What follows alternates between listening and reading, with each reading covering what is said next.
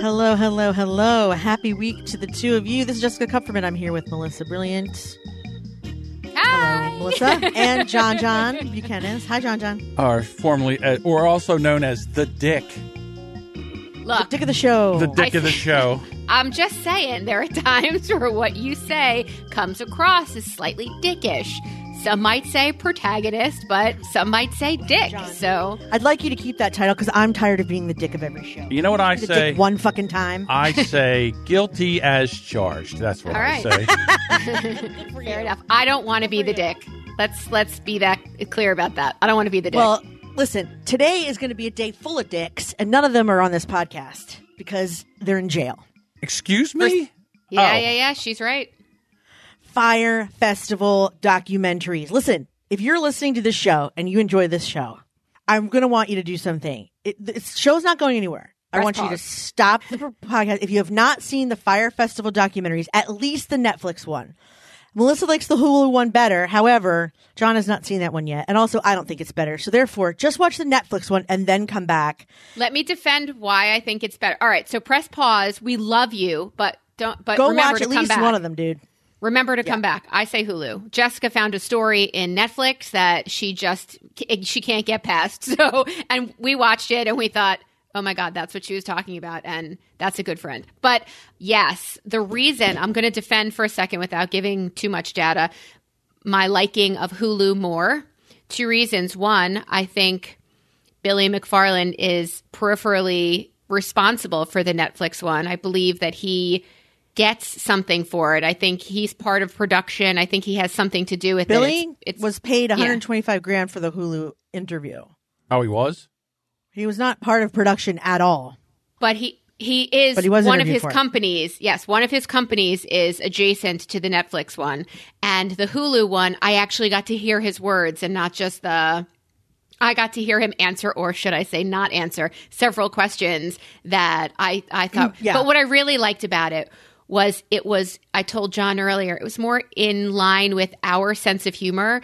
Like if um a question, a stupid That's question was asked and somebody gave a dumb answer. They showed like a comic strip of somebody going, Doi! like they just, it was totally consistent with how I think and how, and I just appreciated the way it was put together more. But both of them, bl- watch them. I'm submerged right now in all things fire. Information is way less salacious on the Hulu one, which is why I like the Netflix one because through the Netflix one, I was like mouth open, drooling on the floor. I was so shocked by what I was seeing. So, yeah. So just a background, the Netflix one was done. The Netflix one was done by Fuck Jerry, who was their marketing team for the Fyre Festival and I believe for the Fyre app. But mostly they were the ones in charge of creating the initial video and doing all the Instagram and doing all the posting about the festival, the influencers, all that was Fuck Jerry. And then after the aftermath, I guess, is when they decided to make this Netflix video, uh, documentary. I don't remember who's behind it on Hulu. I do know that they paid Billy. That's Yeah. all I know. I don't Yep, remember he got paid for his interview. Yes. Yeah, I but but and I also I also know that he tried to get Netflix to pay them to pay him by saying, "I'll do yours, but Hulu's giving me two fifty, even though they weren't giving him two fifty. Are you saying that he lied? Are you saying that William McFarland lied about something, Jessica? I am I'm not actually sure at this point. I was trying to give him the benefit of the doubt. Oh my God, whole you're thing. the one. Are you kidding me? you were the last So- soul. So before we get into the conversation, if you have decided to hang on to this show and you're not going to watch the Fyre Festival, I'm just going to tell you what it is. Uh, two years ago, there was going to be a fire festival on the island that was once owned by Pablo Picasso. A music it was, festival. It's a music No, no, not- festival, not and it was Pablo it was Picasso. advertised as a VIP luxury experience. Hold it, hold it, hold it, hold it. Not Stop. Pablo Escobar. Picasso, Pablo Escobar, the drug lord. Escobar. It's a big, giant difference. no, that's a big difference. I'm sorry, Pablo Escobar. That's a totally different Pablo island. Escobar, a whole different feel we're having there. Yeah, Pablo Escobar, an, an island owned by Pablo Escobar. Girls, luxury yachts, VIP experience. You could pay for a villa. You could pay for um, an ex- exclusive like white glove service. Stephen Starr was going to do the catering. Who you know, the three of us who live in Philadelphia, we've eaten at Stephen Starr's restaurants. Every bite is like a mouthgasm. It's amazing. so I remember seeing the festival pictures of it on Instagram and being like, I wish I was young enough to give a shit about this because it looks cool. Yeah, it was very much like Coachella, but for rich kids. So Richer. Right, right. the long and short of it is through one mishap or another, they did not cancel the festival, but all the things that I just explained to you weren't there at the festival for whatever reason. And then by the time the guests got there, there really was no festival. They had no acts, they had no food, they had no accommodations. They had nothing. but they never stopped the train. But I'm so intrigued by the fact that you are focusing on the arriving at the festival being that utter shit show, which it so No, was. I'm not. It I've was not a even gotten shit show. Okay. No. The fact You- that I want, here's what I want. You go first and talk about what you think was the craziest thing out of the entire situation. Now that I've given you the premise, we can get into like the details and what made us the most like just stunned. You first, if you want, like Melissa, go ahead. So the buildup was completely on Instagram and it was completely hype. It was hype. People, models, Kendall Jenner were given two uh, two hundred and fifty thousand dollars for each post, and you really only need one post, but it was one post per person that they got paid to publicize this what we now know was non-existent music festival in the Bahamas from the pictures of the venue which were doctored because it was really a picture of like the Sandals Resort near No, no, this no. place. No, no, no. Actually, to be fair, when they did the video and made those posts, everyone was under the assumption that it was going to be where they did the video and that everything was going to be what they said. All of them were under the impression when they did the promo that that's what was actually going to happen. It's just that they didn't say anything when it started to crumble.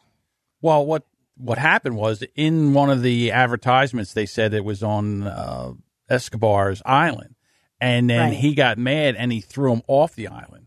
So that The owner of the island specifically said, "Do not mention Pablo Escobar." right, And what did he do? He Put it mentioned- right in the fucking middle of the video. So they were like, "You can't have it here." By. They threw him out of the place. So then he was all.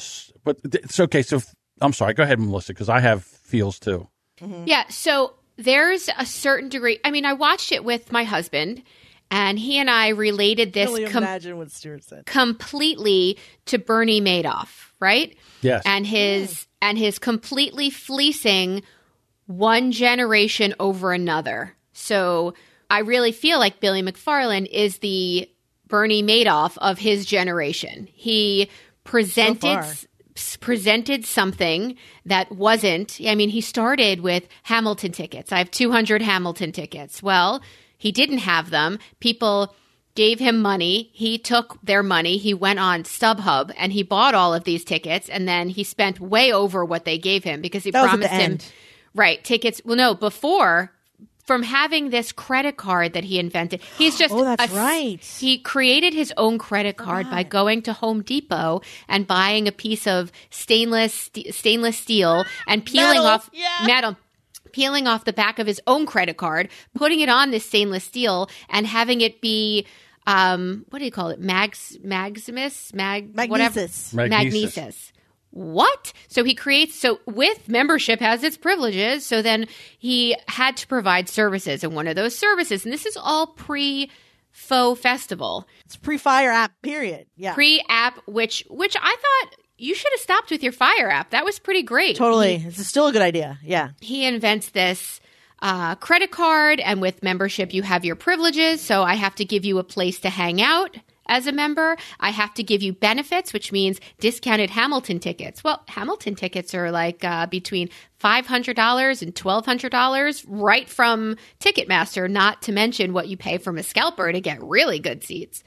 So he then had to get money from somewhere else. So it's very Madoffian, where he is stealing from one scam to pay for another scam to pay for another scam. And uh, there are people whose lives in the Bahamas were completely ruined, their savings demolished, and Ruined. and St- and Stuart felt terrible for this woman who was saying, "I can't even talk about it; it's devastating."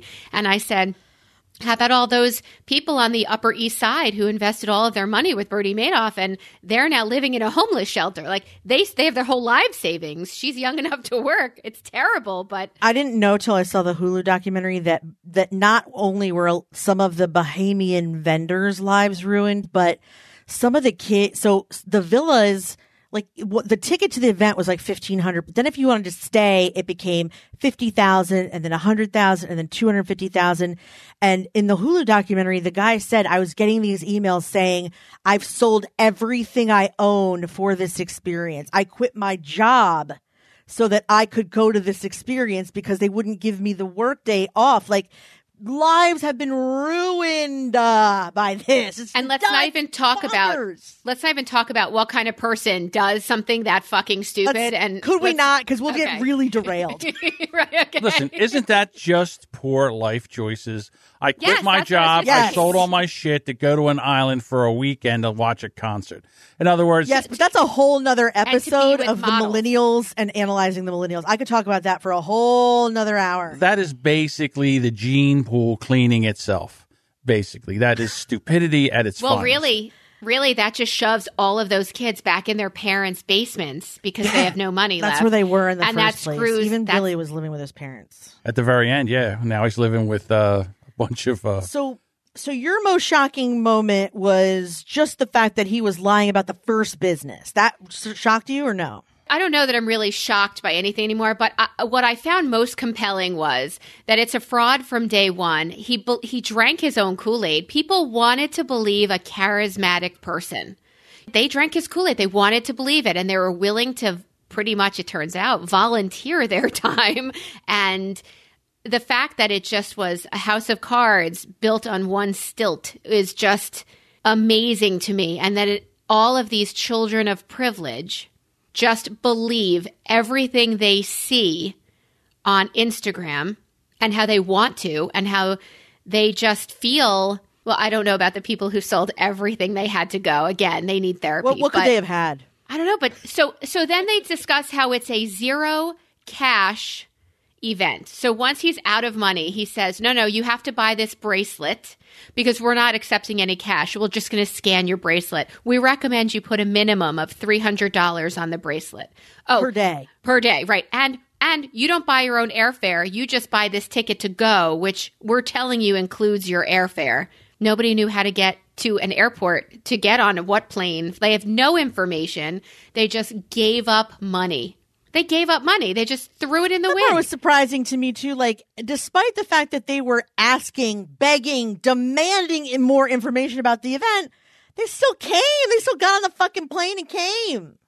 That made no sense. Well, to me. because they had spent all this money, they figured, how am I going to, how am I not going to go to this concert? I mean, they put all this money. The thing that drives me Trust more than crazy is that if you ran this thing right, it was there for the taking. Yeah, it would've Fifty thousand dollars for the this package, twenty five thousand dollars for this package. All people were buying it. They were selling out. The ten experience that was all selling out. All they had to do was deliver on it, and they couldn't deliver on it. But why couldn't they deliver on it? So this is the part where, for me, I was like, right here is when everything went to shit. When they were kicked off the Esco, if they had just kept their mouth shut, stayed on the island that they originally told people they were going to be on, they would have pulled off one of the most amazing festivals in the history of festivals. I However, disagree. I disagree. Unless you pull up that cruise ship, where do you have the ability to take a fucking shit? That was a horrible mess. that first island did have the capabilities though, and they had plenty of time to build everything. That's the thing.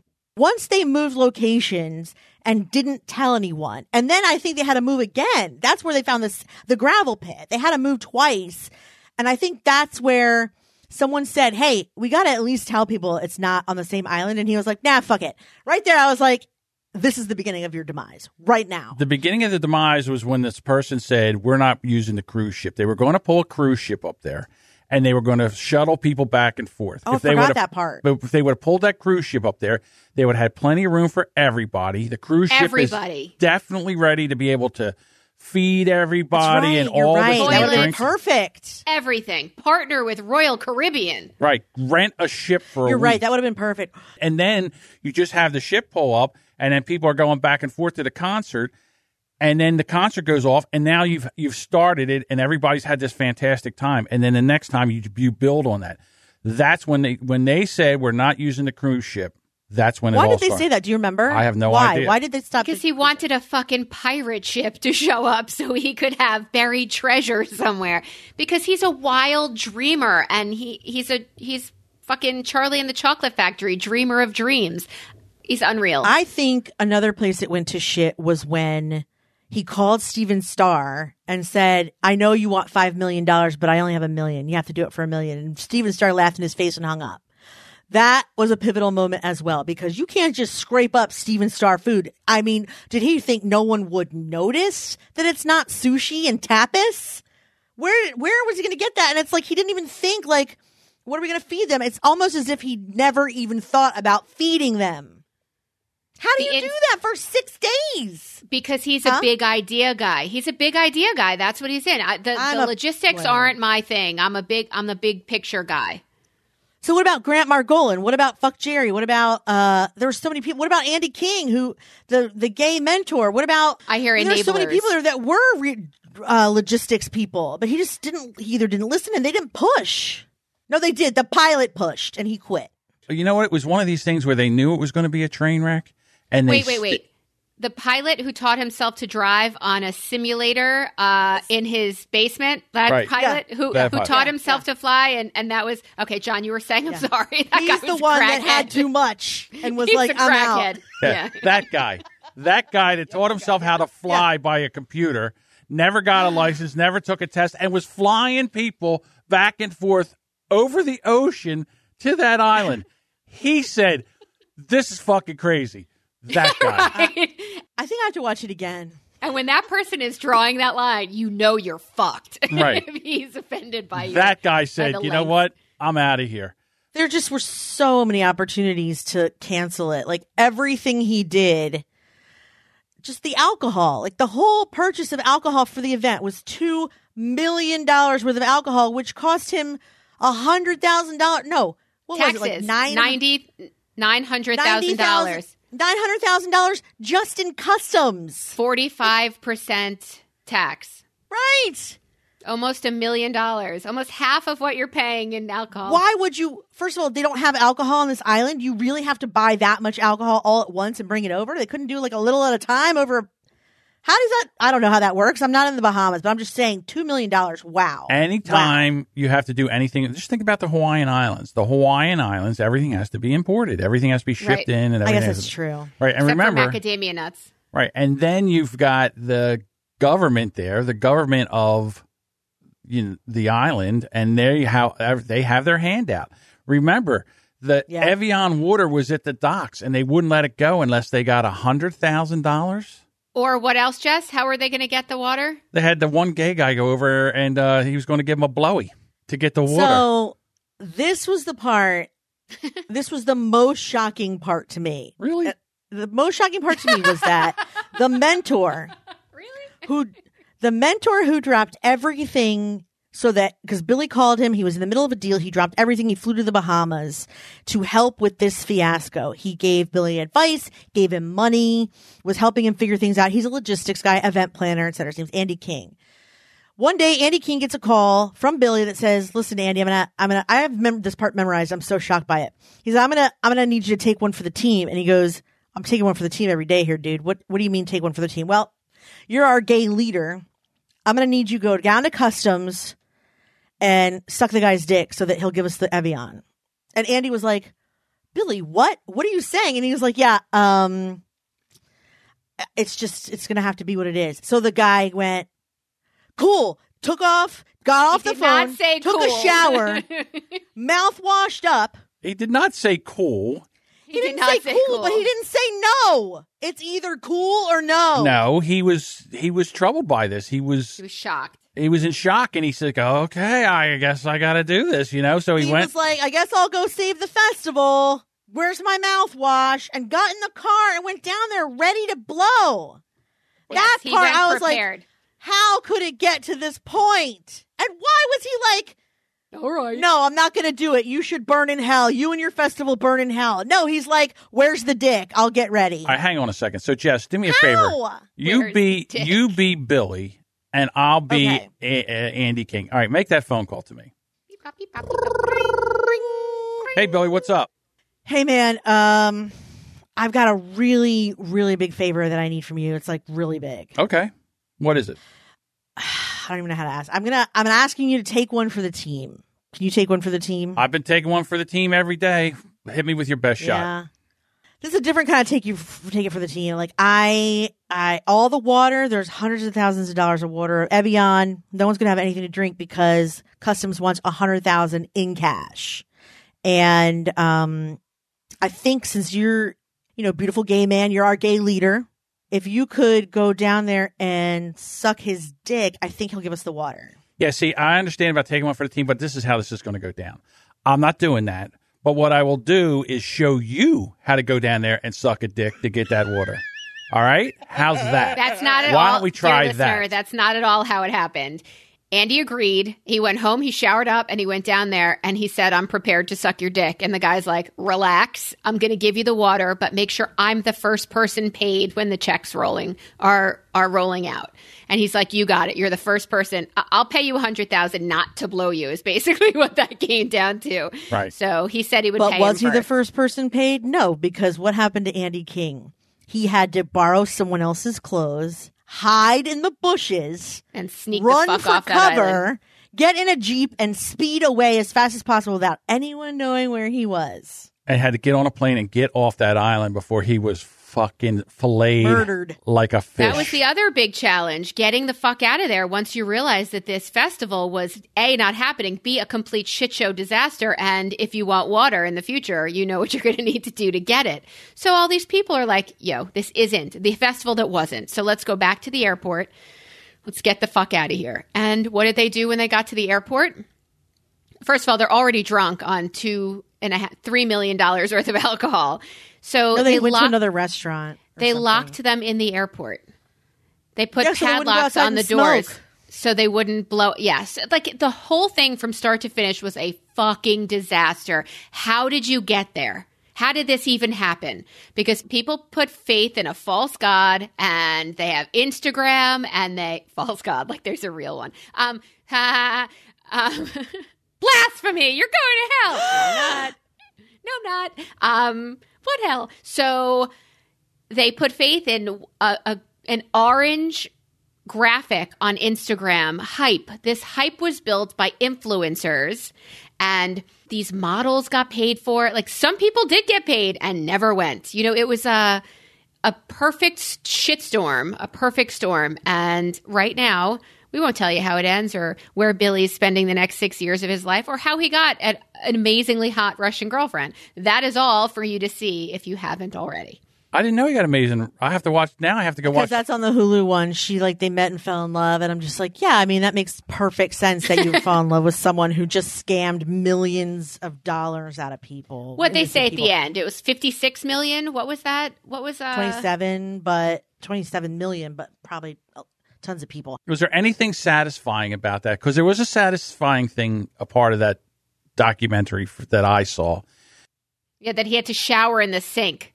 That he went from living in the way he was living, even after he fucked over all those people, living in a penthouse still, that he has to shower in the barracks in a sink because he's in fucking jail. Oh, did I ruin I was it? pretty satisfied that he went to jail for the NYC VIP. That was the other part that was had me hanging on the ground. Like after it's all said and done, and he's indicted on fraud, released on bail, he makes up a whole nother fucking scam. I can't believe it. What I'm seeing. I was like, "What? You got to be kidding me with this guy selling tickets to Victoria Secret." It's not even Victoria's Secret, and people are like, "Here you go. Here's my money." Don't do do do. Here's my money. John's right. if you're willing to just shut, like the Met Gala is the sa- they were selling. T- you can't buy tickets to the Met Gala. Stop You gotta it. be Stop invited by the throwing fucking money editor away. of Vogue. Idiots. Stop but throwing money. That was the satisfying part to, of me with all these people that had more money than brains were getting taken, and they were like, "Oh no, I, oh my god, I'm I'm locked in an airport." And I have no food or water. When's the water John, coming? it's not fair for you to laugh at them because because it of is. one reason. Yes, they're rich. Yes, they're stupid. Yes, they're irresponsible. But there's one reason that this happened. It's because they're young. I'm trying to remember what it was like to be 19 and 20 and 21. All the terrible, terrible things we did that Why'd you make I mean, me I remember wonder that? if I because I just wonder if you like okay, Melissa and I when we were when I was 19, we went a trip went on a trip to New Orleans. Now, if we were there and somebody had said I there's this turn. huge music festival where where Bon Jovi's going to be and where, you know, what's going to be we'll have our own private villa and everything will be wonderful. I mean, you would you would have to physically pin me down to not go. Okay. Because it just sounds fun and that's what they want. These are this is a generation of people who can't afford a house, can't afford college, live in their parents' basement. They just want one weekend of freedom and importance. They just wanted to feel important for 5 minutes. That's why the Met Gala thing worked cuz only important people go. And they're not important, they're 20. This is why it's so satisfying because these people could have a home, could have all that stuff, but they take their money and they waste it on bullshit like this. All right, they don't take responsibility for themselves. They want everybody else to pay for like phone and and and living in their parents' basements and all that, so they can go out on a Friday night and spend nine to ten dollars for a drink. Nine to ten, fifteen to twenty dollars for a single I'm drink. like, that's a cheap drink. Right. Yeah. Yeah, exactly. You know, you know how old I am. And then so you, you know, and all that, and they spend and waste their money on all that instead of being a responsible person.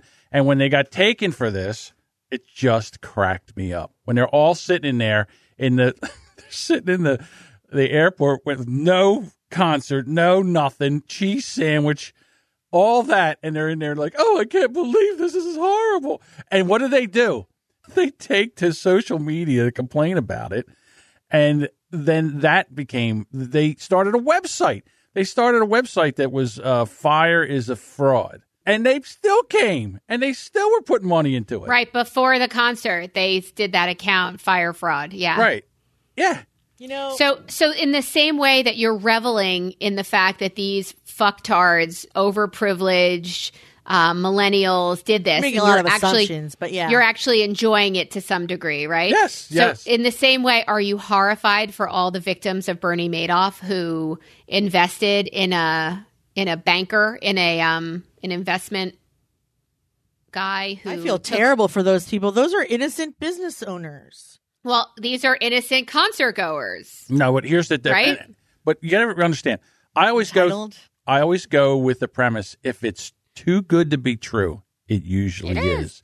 so what happened was you know what happened how the people for bernie madoff got taken because of the greed because they saw that there was so much they were making so much more money investing with this guy than if they were taking a safe route and they they took they, they figured this was a you know no risk but they were going to make so much more money and it was the greed that sucked them in and it was the greed that took them down So you think Kevin Bacon, Kevin Bacon, who lost all of his money, and Yes. Kyra Sedgwick, who had all of their money with Bernie Madoff, they lost everything. That you thought because they were greedy? yes yes because Why were they greedy? They were offered something and they said yes. Okay, if I, will answer why they were greedy because most people when they invest they diversify. You put a little bit into gold, you put a little bit into something that doesn't grow, and you take some of your money that's and you take it and say, okay, well here if this goes belly up, if this crashes and burns, I'm not going to lose everything. They didn't do that. Kevin Bacon and Kara Cedric was the guy that sold all his shit, quit his job, and put his money into this. That's what they do. Or did with he Bernie. works and he has a finance guy. I, I don't really think that's true. If you've got a guy, I have a guy who does my finances, and it's an organization, and they take our money and they invest for us, and every once a year we Yeah, get together people- and I have that too, and I don't even have any money. We have an accountant. We have a whole an investment Right. firm. nobody could duplicate that kind of return on their money and he was doing it so they took all their money and they put it into this where it should have raised red flags that if it's so good to be true it usually is not and that i see, See- that all the time and it really does raise a red flag with me when i see somebody promising the world i'm like how is this even possible it really makes me put a hairy eye to whatever that is, whether it's anything. If I'm going to a buffet and they're serving all seafood and it's ten dollars, I'm not going to a ten dollar all you can eat seafood because they can't make money at it, and the seafood's going to be bad. Yeah, and I'm but going to I have this think it's shit for two different. weeks. It's not. It's absolutely I the think same. it's different with. I think it's different with a financial services company. If you you kind of shop them, this guy's going to give us six percent back. Oh, Here's over the course of the year. This guy gives six. This guy gives eight. Well, I, I think on the average, if you're giving back eight percent, it's greedy to go with a guy who you think does a better job investing. I don't think that's greedy. I think that's smart. You give him your money and that's it. And he meets with you once a year and says, We're doing well. And when he meets with you once a year and says, We're doing well, you say, That's great. Keep up the good work. You're not sitting there and saying, Oh, I'm going to go with somebody else because he, I mean, he really gave up the finances so that he could raise his family and go to work. And I don't really think that was all of them being greedy. You're really minimizing it because okay, do that same thing. One guy's giving you six. One guy's giving you six point four. One guy is giving you seven. One guy's giving you eight. One guy's giving you twenty. And you went with the twenty. I don't know that he ever guaranteed that much of a difference between It was a what he could bring back and what everybody else. I think he was at the high end of the ballpark, and they all wanted the high end of the ballpark. If it was what you're saying, I can give you twenty percent. That's ludicrous, and that is your your concept of if it's if it smells like a duck or whatever. If you know it Yeah. looks like it's too good to be true. But I, I think he was in the ballpark, and that's how he got away with it for as long as he did, because he wasn't ridiculous about it. I don't know if this is how it works. I, I cannot speak to the investment part, but I have a feeling that the Billy McFarland part kind of went like this. We're going to have this festival. It's going to be amazing. We're going to do this photo shoot. Everyone's going to buy it. Everyone bought it within 48 hours. Then they felt like, okay, now we have enough money to buy the island, get the food, da da da da. Then they lost the island. Then he asked an investor, okay, I need a different place. Can you give me five mil? Then he got five mil. Then he spent another six, let's say, on shit for the new island. Then he got an investor for 10. Then he spent 12 getting the workers and the materials and the stage and the lighting. And then he got another investor for 27. And then he was like, great. I think he didn't know Every time you use the word investor, it sounds like it's a it's a gift. It's not. They want that money. It was plus not a gift. right? That's they right. Want that, but I think he honestly thought if he could just get the fucking people there, he would rake in enough to give it all back because he was 25. What the fuck does he know? Again, the thing is that he figured that he he knew there was a point where he knew that he wasn't going to be able to pay everybody. But what he thought figured if he could pull the event off, he could say, "Listen, you know what happened? I I Next year will be this. Well, right? not only that, but uh, okay, I gave them this. I gave them something. It wasn't what they, you know, we had issues and I lost money, but I, I delivered what I promised. Then came to the point where he couldn't deliver what he promised, and then it became criminal. Then it became a scam. At the end of the thing, he says, First of all, everyone's safe off the island. Second of all, they all have a free ticket for next year. He was still trying to think, like, how can I? He's going to make the money back by doing it again. Again. Scammer's going to scam. Is that really it though? Or do you, I mean, I don't know that he seemed, I mean, everyone's think like, oh, he's so Taylor smart. he has this song. great way. What scammer's He's so going to smart. scam? He has this great way of making money. People just hand him money. That might be true, but that does not make him smart. I don't think he's that smart. No, he's not. He's an idiot. Listen, he had all these big, like he was living large. He was living La Vida Loca. He had Ja Rule there. They're drink. I never seen a video Ja of them Rule, without. come on. He's not that big.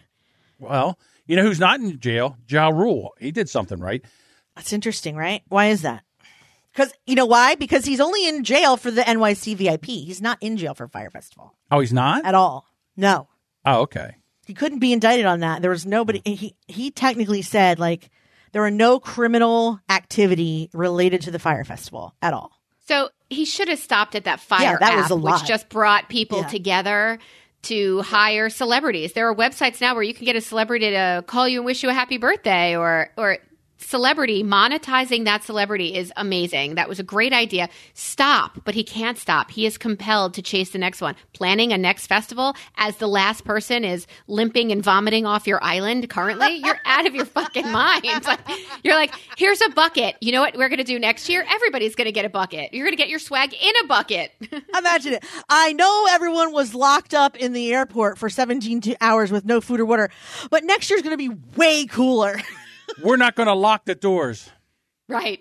Go smoke by the uh, gas filler. the actual arrogance and gall to even think someone would want after after, after honestly after seeing that cheese sandwich I myself, I was laying in bed. I was watching it all unfold live that Friday night when people were getting there. And I was like, Scott, oh my God, all these, wi- all these kids are trapped on an island. They thought it was a festival. I said, look, this is supposed to be Stephen Starr. And both of us went, that's fucked up. like that food, I- I've seen dog food look more appetizing. Dear listener, if you want to share with us your thoughts on this topic, we would love to hear what you have to say. Please, Yes. please, please write All right, us. We can move on. You know, after like two days in a island with no food at all, that cheese sandwich and pickle probably looked like Stephen's or whatever Starr's food, whatever his name is. It probably looked like his food. You probably they, wanted they it. each looked like a chicken. What was that? co- That strip where you were? Oh, it was a cartoon where you looked like a chicken leg, and you wanted to eat each other because they were starving. Yeah, exactly. So, do let us know, dear listener, what you thought of it and what you thought was the most remarkable part of it. You could do it on our Facebook page or send us an email. We would love to hear from you. John, did you say that you heard our theme song used in a commercial? Yeah, I was watching. way. I was watching a commercial, and I'm hearing this music, and I'm like, "Where is that music from?" And then all of a sudden, it went right, and then all of a sudden, it went back in again, and they did something. The music came on, and I heard, and I'm like, "Hey, those Dick stole our song." No That's way. so funny. You picked it. Where's that from? Yeah, where, I was like, "Where's it from?" Oh, first of all, I didn't From pick Jam- this. it's from Premium Beats, I think. It's from a Stock Place. Yeah, I didn't pick this song, but uh, a- a- anyhow, I was sitting there, and then uh, the other podcast I do, which is the Hate to Wait podcast, I was listening to a, a commercial, and that music was in there. So it's kind of funny.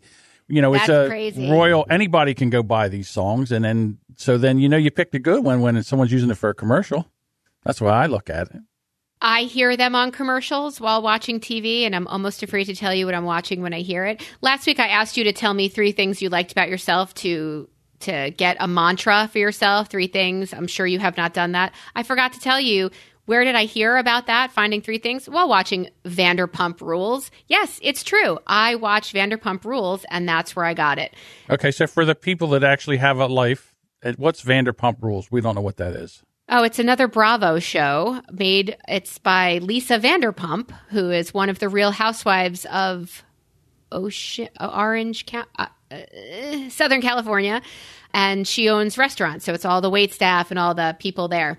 Okay. But in addition to watching all of the Bravo shows, I started watching a dumb show called The Masked Singer, where they have oh yeah, Q list celebrities who are masked and they sing, and and judges have to guess who it is.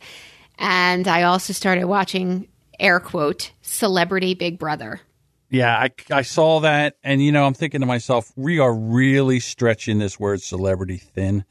Like, I could see the celebrity, and then you had the R list celebrity judges, uh, Jenny McCarthy, and then that guy that was. They the added comedian. Joel McHale, which made me super happy because I love him. He's funny and awesome. But yeah, they had Nicole Scherzinger and Alan Thicke's son, Robin, Robin Thicke, Mm-hmm. and Dr. Yeah. Ken Jeong. That's it. So yeah, sketchy at best. You know, there's a whole area of the population that watches those Bravo shows, and the rest of the rest of us are like, "Are you kidding me? Uh, You would actually sit down and spend a half an hour of your life and watch that?" I mean, I don't even see where the entertainment is in that. Like when you just said that lady's name, and she's from the Real Housewives of uh, you, you lost me. Like in other words, it's an offshoot of a horrible show, which is an offshoot of a horrible show. This is almost more of a scam than the Fyre Festival, to be quite Ladies honest you. Ladies and gentlemen, this portion of our show is called John's Opinion. Right. Yeah, it is. I mean, it's almost like MTV. It's not for everybody. It's almost like MTV threw up the Bravo channel, in my humble opinion. Like there was, listen, we can't make any more shittier shows than what we're making here at MTV. And Bravo said, hey, guess what? Hold my beer. Yeah, so I think Bravo doesn't appeal to the MTV age, and Bravo is is uh, you're at the end of your day and you you're crawling into bed, you just want to die from the day, and you're in your happy place, and you pop on the TV and you see wildly rich people throwing money around, and you get to laugh about it, see some fun places, and then roll over and go to sleep. So as long as you're not pinning your world, your life, or anything else on what you see on the Bravo channel, I I think you're just fine. It's not as sad as Right all that. I do want you to know they made a New Year's resolution this year.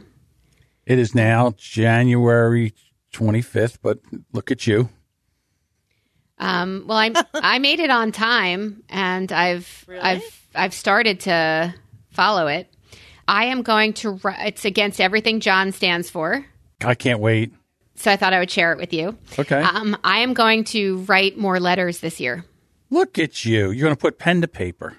I'm going to put pen to paper and disrupt the whole mail service. Your whole theory of the written letter. All right. Who who gets to receive these letters? Who are we writing? Melissa, what a waste of paper. You're killing the environment I am building relationships. I am sharing without love. having to talk to anyone. I am sharing love because it's rude to do it on a text. Yeah, I mean, I No, it's not. when telling John about how much I love getting letters, I realized other people love it too. I am going to share my thoughts and my feelings, and I'm going to put pen and I'm going to put pen to paper, and I am going to mail out some letters this year. So, dear listener, dear friends, dear people, check your mailbox. Don't pull a John and lose your health coverage because you refuse to check your mailbox. Okay. I know one person is not getting one is me. All right. So, You you got my holiday card. That's enough. right. Uh, okay. Okay. So now the people that are going to receive them, are they like the same people that went down the shore with you for that weekend? Are they the ones I that mean, are. one or two of them might get it, but no, I want people in the world to to receive some joy. is family going to be in this? Definitely writing? No. so Definitely not. I think it's more. I- I'm more fascinated about who you're going to send the letters to. I'll keep you abreast, John. I will keep you abreast. Okay. That's very interesting. I love the fact that you're going to do this. If you sent me a letter, I would read it. I don't know what you would put in the letter. What I would read it. What would you put in the letter? For I think example, we talk too often for her to write to us. For mm-hmm. example, my first, my second letter, I want to be to a young girl who, after she graduated high school, came during the week to work at our house when I had, I had my kids 13 months apart. So it was like a step on one while I nurse the other so he doesn't go somewhere and make something explode. Like they were very, very close together. So I, I wanted some mother's helper, hands on help in the house, outside the house, at the pool, wherever. And this young woman came, interviewed at our home with her mom. It was so cute. And she she stayed with us for 9 months. She'd come during the week, leave on the weekends. And she has made it clear to me that being with my family helped her. I mean, her family had its issues, had whatever, but she had a really good experience with us. She helped define what she wanted at, at, in her life from her life. She went on to nanny for some famous families that made her sign dis- non-disclosure things and private planes and vacations and all this stuff. And I I would love to write her a letter and tell her after she was so lovely the influence she had on our family and I want to just put out into the world some of the thoughts that I'm having. So she's probably letter number 2 for me. Dear um, Consuela, I hope this letter finds you well. Where are you Very very right white, now? very American, very very non-Consuela. Okay. she, and she now has her own daughter and what it means to me to see her raising her daughter yes on instagram but and yeah i i want her to know and i'm confident she's not a listener so i'm in my head drafting this letter to her so my new year's resolution is to communicate better the written word through the mail because i'm fighting your end the postal service campaign that you've got going on Dear Becky, I hope this letter finds you well. Is that the whitest name you could come up with? Becky. Oh my God, Becky. And there's one other game show that's coming on TV, in addition to my other crappy game shows of The Masked Singer and Celebrity Big Brother.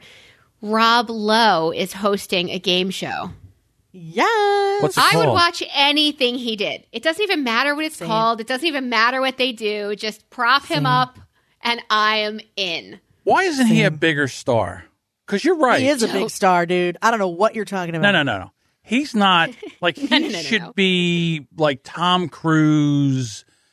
Oh, he was like the first guy to ever be in a sex tape scandal. That's why. You think that's it? I mean, even now. Yeah, man. Yeah, he had to have a whole comeback with Wayne's World. He wasn't in shit for the '90s. I, I just think, but Yeah. you're right. He He wouldn't go near has him. that ca- that charismatic charm. I That- love him. Right, that he could pull off the that men are not offended by, I mean, you know, or and women just fall over and drop their panties Swoon. for. Yes. Right, But, exactly. John, And why isn't he in more stuff? I'll tell you. There's a um, thing. There's a thing around him where that he ruins every show he goes into. Oh, So, which is Yeah, shocking. he's cursed like John right? Cryer. So he has Yes. this curse of you don't want him in your show because he's just going to kill it. so true, he's the I- Ted he- McGinley of the new millennium. the replacement, the replacement neighbor, Yeah. um, maybe, but I don't understand why because he even just did a show recently, a medical show that I loved him on. He was so complicated and good, and he just, I mean, even as lines appear on his face, I love him more. Like he's so beautiful and he's so. I don't know, Southern California. Let's go surf. He's so great, and yeah, there is there is the Rob Lowe curse that he ruins every show Okay. he gets on. So Not even true because Parks and Rec was Parks and Rec was brilliant. He does not ruin A horrible show. Parks and Rec was terrible. Oh. I love that. Stop yourself. It's not even funny. You know what it is? Here's the thing. I know what it is. I, I finally figured it out. Saturday Night Live, Parks and Rec, The Office is all cringe humor, and I don't like cringe humor, and that's what it is. And the same way as that Yeah, guy, that's why I don't like Will Ferrell. Will Fowler is real. Will Fowler, Will Fowler, that guy that was on uh, the, the with the Right. cowbell, he is all Farrell. cringe humor. Whatever. Farrell. Yes, what she said. Daryl, like what? It's I can't say that word. My mouth won't make that I sound. I like words. Listen, talking is hard. All right. Words are so- fun. Yeah, it's all Why don't you humor. get a job where you don't have to talk for a living? you have only jobs where you need to talk and talk and talk. I like talking. I just sometimes I, a word it won't, come out my mouth. Will Ferrell. All there we go. Yes. There we go. All right. Yeah. So it's all that cringy humor. I can't handle that cringy humor. I don't find it funny. I find it annoying. So that's why I don't like it. The ripe old age of fifty-seven. I just actually came to mind, and, And that's fair. I think Right. I think I told you before Mallory has trouble with that too. She squirms and doesn't but she loved The Office.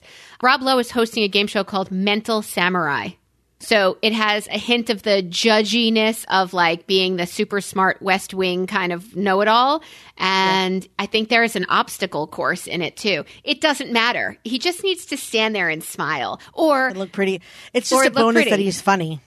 yes. He's the producer of the show. It's his idea to do this show. Is it really? Yeah. I So is it an thing, obstacle course? Is that what it is? It's Does a it- mental obstacle course. So basically, they're in like what seems like a flight simulator.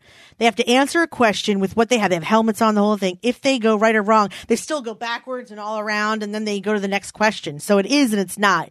You have to be smart to answer the questions, but you have to be physically capable of being whipped around like a like a weird roller coaster. You got to watch the preview. It's weird. I might actually watch this. I think I did. Yeah, the I think you and would. I still didn't know what it was about. I was just looking at Rob Lowe. Rob Lowe. Yeah, Rob I think you Lowe's doing something. I'm going to watch Rob Lowe. What's he doing? I don't care. I don't care. No what he's matter. doing. And you have to look quickly because it probably won't last. So you have to really watch. Don't Right. blink. Rob Lowe's on another show.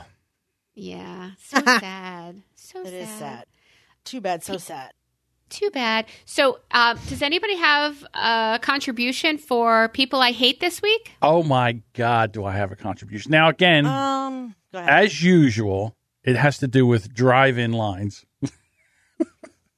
Well, So- talk about what you know, John. Talk about what you know. Exactly. The person that once they order, they pull up like a like halfway, and there's a whole car length in front of them. But these pieces of shit will not move up far enough so you can order, and they leave that whole cart. They know they're pissing off. pe- They know they're pissing off people behind them. And then do you hear, can I help you? Can I help you? Exactly. Can I help and, you? and you're like, and then and the reason I say this is because the last time I did this, I was going to get coffee, as I do in the morning, and the person did that, and she's like, "Can I help you? Can I help you?" And I rolled down my window. I said, "I would love to tell you what I want, but that piece of shit in front of me won't move his fucking car up." Ah, that's funny. And the guy looked in his mirror and sat there. And the rage that started to well up in my body, I was like, No. I'm going to take my bumper, put it on his bumper, and push this mother right out into the tra- into traffic. I don't even want coffee Damn. anymore. I just want to. you don't need it. I want to get out of my truck, walk over, and rain blows down on his asshole through the window. You can't be a dick in the morning in a coffee True. line. So true. That is a death sentence. That's not a population you want to piss Right. off. I'm not ready for this. I can't listen. I need that coffee to be able to start to where I can actually think, and it takes the animal brain and actually transforms it into a brain of a human. And then if you're going to be such an asshole and irritant in that line, okay. So tomorrow we hear action news, breaking news: a man got shot in a coffee line at six o'clock in the morning because he didn't move Well, up. no, it's you. No, Well, no. it's it's not me. But then I, when they would go to court, they would say, well, "What happened?" They would tell the story, and I say, "Oh, that's no problem. I totally get it. Yeah, innocent. Yeah, that guy Not deserved guilty. it. Not guilty. Yes, exactly. All right, so that's the person I hate. Jess, do you have anybody you hate? uh, I would say no. honestly, it's sad, but the first thing that came to mind is me. I don't hate myself though, but I've just been. Why do you hate you? I don't hate me. I've just been. You getting in your way again, Jess? I've been a little rough on myself. Yeah, I'm working on it, but I've been kind of rough on myself. Yeah, it's okay. How shaving? No, just Ah. I'm having a hard. I'm Ah. just. I'm just having a hard time, man. Funny. I went to therapy for the first time on Emily's birthday, coincidentally. Mazel tov, Simon Tov, and Mazel tov, Mazel tov. Oh, is it is it a man or a woman It's a woman. And Okay. it was pointed out to me, not that I didn't already suspect this, it was pointed out to me that my entire adult life has been me putting out enormous emergency fires. And I've never not had that in my life as an adult. From And is that due to poor planning? some of it does feel like my life is happening to me, yes. Some of it feels like I've made those decisions. Like, I, of course, I made the decision to have Emily and Nathan. Did I know that their father was going to be psychotic? No, I didn't. I took a gamble, certainly. There were definitely no warning signs. No warning Not signs until we at all? moved in together. Dating, uh, yeah, no, I can't. Yeah, there were a lot of warning signs. I was baked, basically, and I didn't see them. Uh, but there were a lot of warning signs. I, I mean, I can just run it down for you right now if you'd like. Okay, so terrible marriage goes to stalky divorce, which goes to single motherhood and having no pot to piss in, which then goes to finding Scott and getting married, which right at that time was when my mother got cancer, which right after that is when his father went in the hospital for bypass and had to be in a coma for six weeks. Right after he came out of that, my mother died. Right after that, we moved into my new house and right around that time is when Emily started to get a little wonky in the in the mental department and then it just kind of like went from there. Then I got pregnant. So you go to see a new therapist? I've never seen one for a long period of time. Okay, so you need with this person to start from day one. No, but she's, you know, the intake appointment, which is what was happening, was just like, so why are you here? And I'm like, well, I'm just having a hard time, you know, like being my best self. That's what I said. Anyway, so at the end of it, she was like, well, no wonder you're having an identity crisis because how are you, you know, she asked me if I have any hobbies and I was like, I mean, I, there's stuff I think I'd like to do, but it all seems like a lot of work. like I, hobbies seem like And I already have a lot of hobbies work. seem like an effort. And then she was like, "Well, what do you do for fun?" And I was like, "I go to conferences." sad though. That's kind of But sad. don't you podcast when you Yeah. when you consider podcasting a part of a hobby? yes, but I don't get into it the same way you do. And plus, it's also been a job for a long time.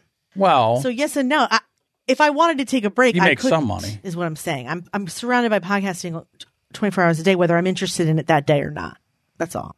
well, you work in the podcasting industry, but podcasting is not your job. In other words, your Correct. job is in the podcasting industry. That's true. You podcast for For fun. and also That's yes, true. and to build a Yes. and some to build a brand. This show is more of a hobby, but I've not had time to p- focus on it properly because I also do this as a job. And so it's hard to do it for fun when you're doing it for, anyway, that's not the point. So then she was like, well, first thing I should tell you is slow down because I don't think you've ever done it before. And I'm going to have to probably teach you how to do it. And I was like, cool. And then she said, also, like, yeah, it would make sense to me that you don't have a very strong sense of like who you are because who had time to figure that out all this time. And I was like, yeah, but I'm 44. Like enough is enough. I should not have to, So huh? She's going to tell you to slow down. How is she going to tell She you She wants to me to slow down? meditate. She wants to teach me how to meditate. Oh, okay. I was going to say because you have a job that uh, you work where you're most of the people are in England and they're five hours behind. You have a four year old son, all right, and then you have th- this other business that you're uh, like a side business about podcasting and from the woman's point of view. So you have all these things. Like your life is packed so tight. I, I just don't understand how she was going to tell you. I just so the 15, Yeah, but meditating is 15 minutes in the morning of, of centering yourself so She's you probably going to tell me how to meditate and relax. forward. I have I I have Fridays off from that job, so I should be able to do.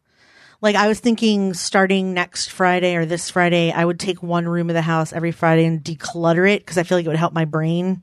You know, like get rid of stuff that like books I'll never read and I got to tell you, decluttering helps, things right? is a big help. Clutter causes It does for me. Clutter and mess causes It does stress. for me, too. That's a bumper sticker. It is. So I don't know, just stuff like that. But so anyway, so once you go to therapy, then I- we're doing some changes at Rebel Base Media with my.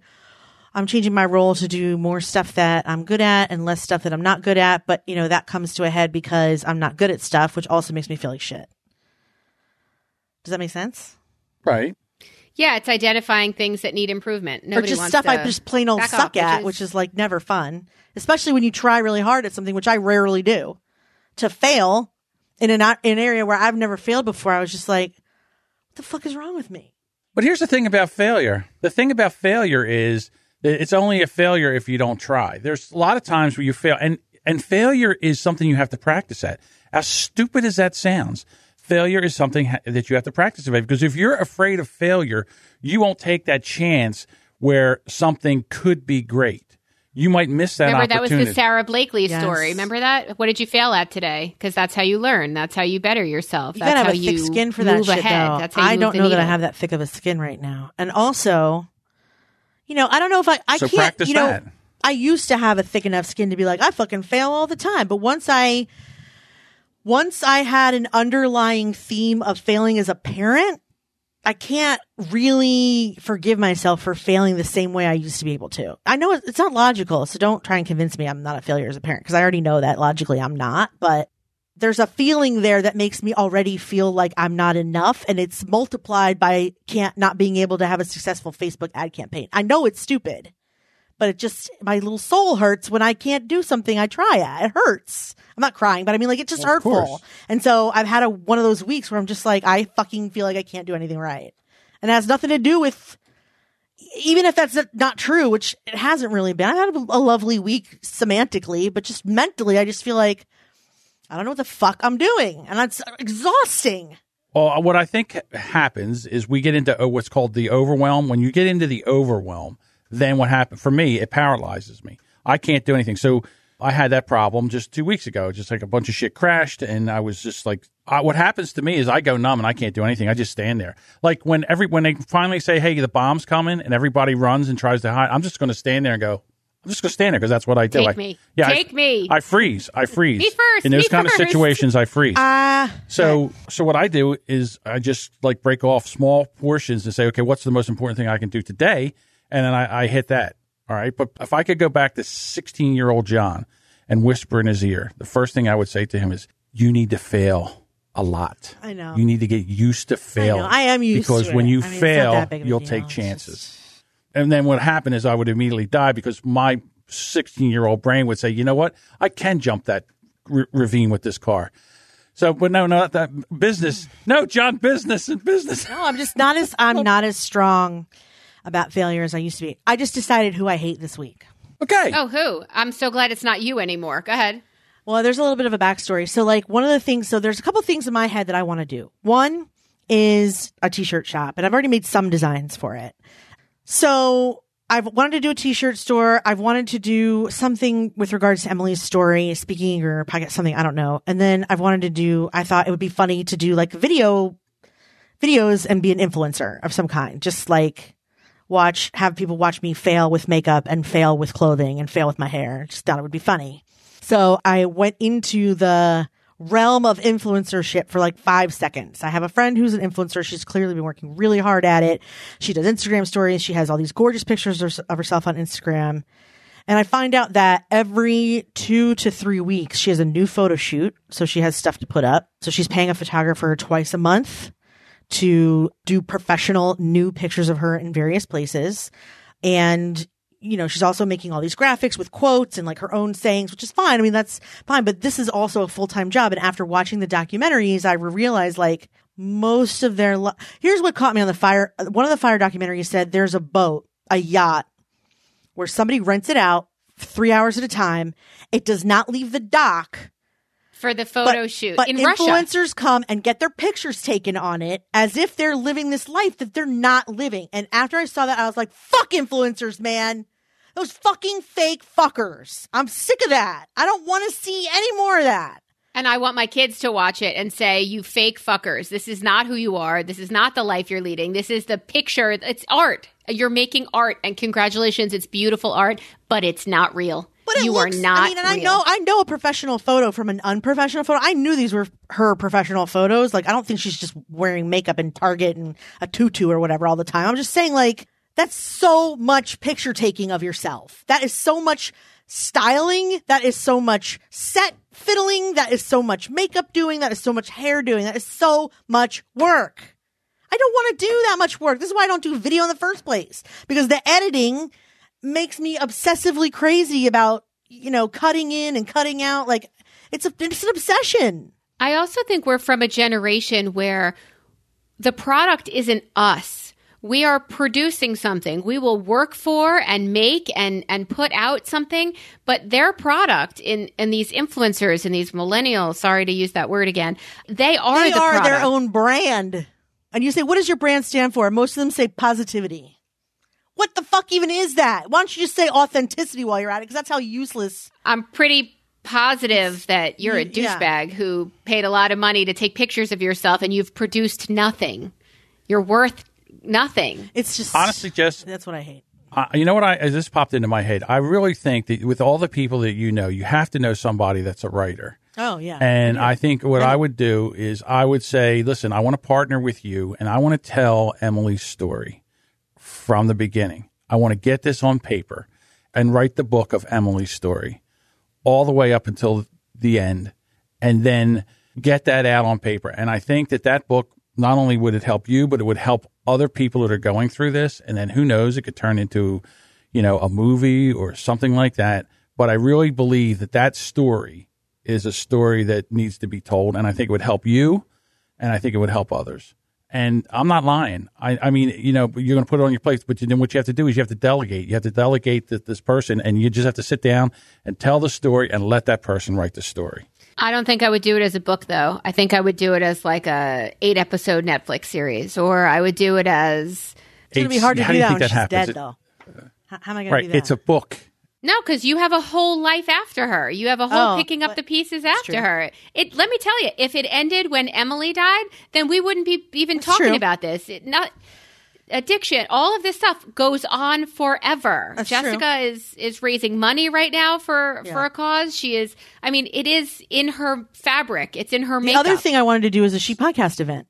I've always wanted to do that, and people ask me for it all the time. Yeah, you have I to. thought you were doing one in Elsie's house. No. I have fired Elsie from the project. Yeah, really. We're- we're ha- I'm not joking. Wish I was. I'm not joking. She cannot be a part of it. John knows. John knows. She's unreasonable. She is part of no, She Podcast. she is part of She's She half Podcast. She will be like paid talent. I will pay for her room and board. I will pay for her talent to show up and speak. She is not to make one decision about the event because she she she she's just out of her element when it comes to this. My question is so you go to these conventions or you have these conventions and you have all of these people come and you're going to Podfest and Elsie goes with you. And when you go to a hotel room, do you unpack? Oh my god, I knew you were going to ask this question because I saw it. If I'm somewhere for the weekend, Because I'm psychic. Yeah, yeah. when's the last time I went away? Where was I? Oh, we went away for the night for my birthday. I did not unpack. I barely packed.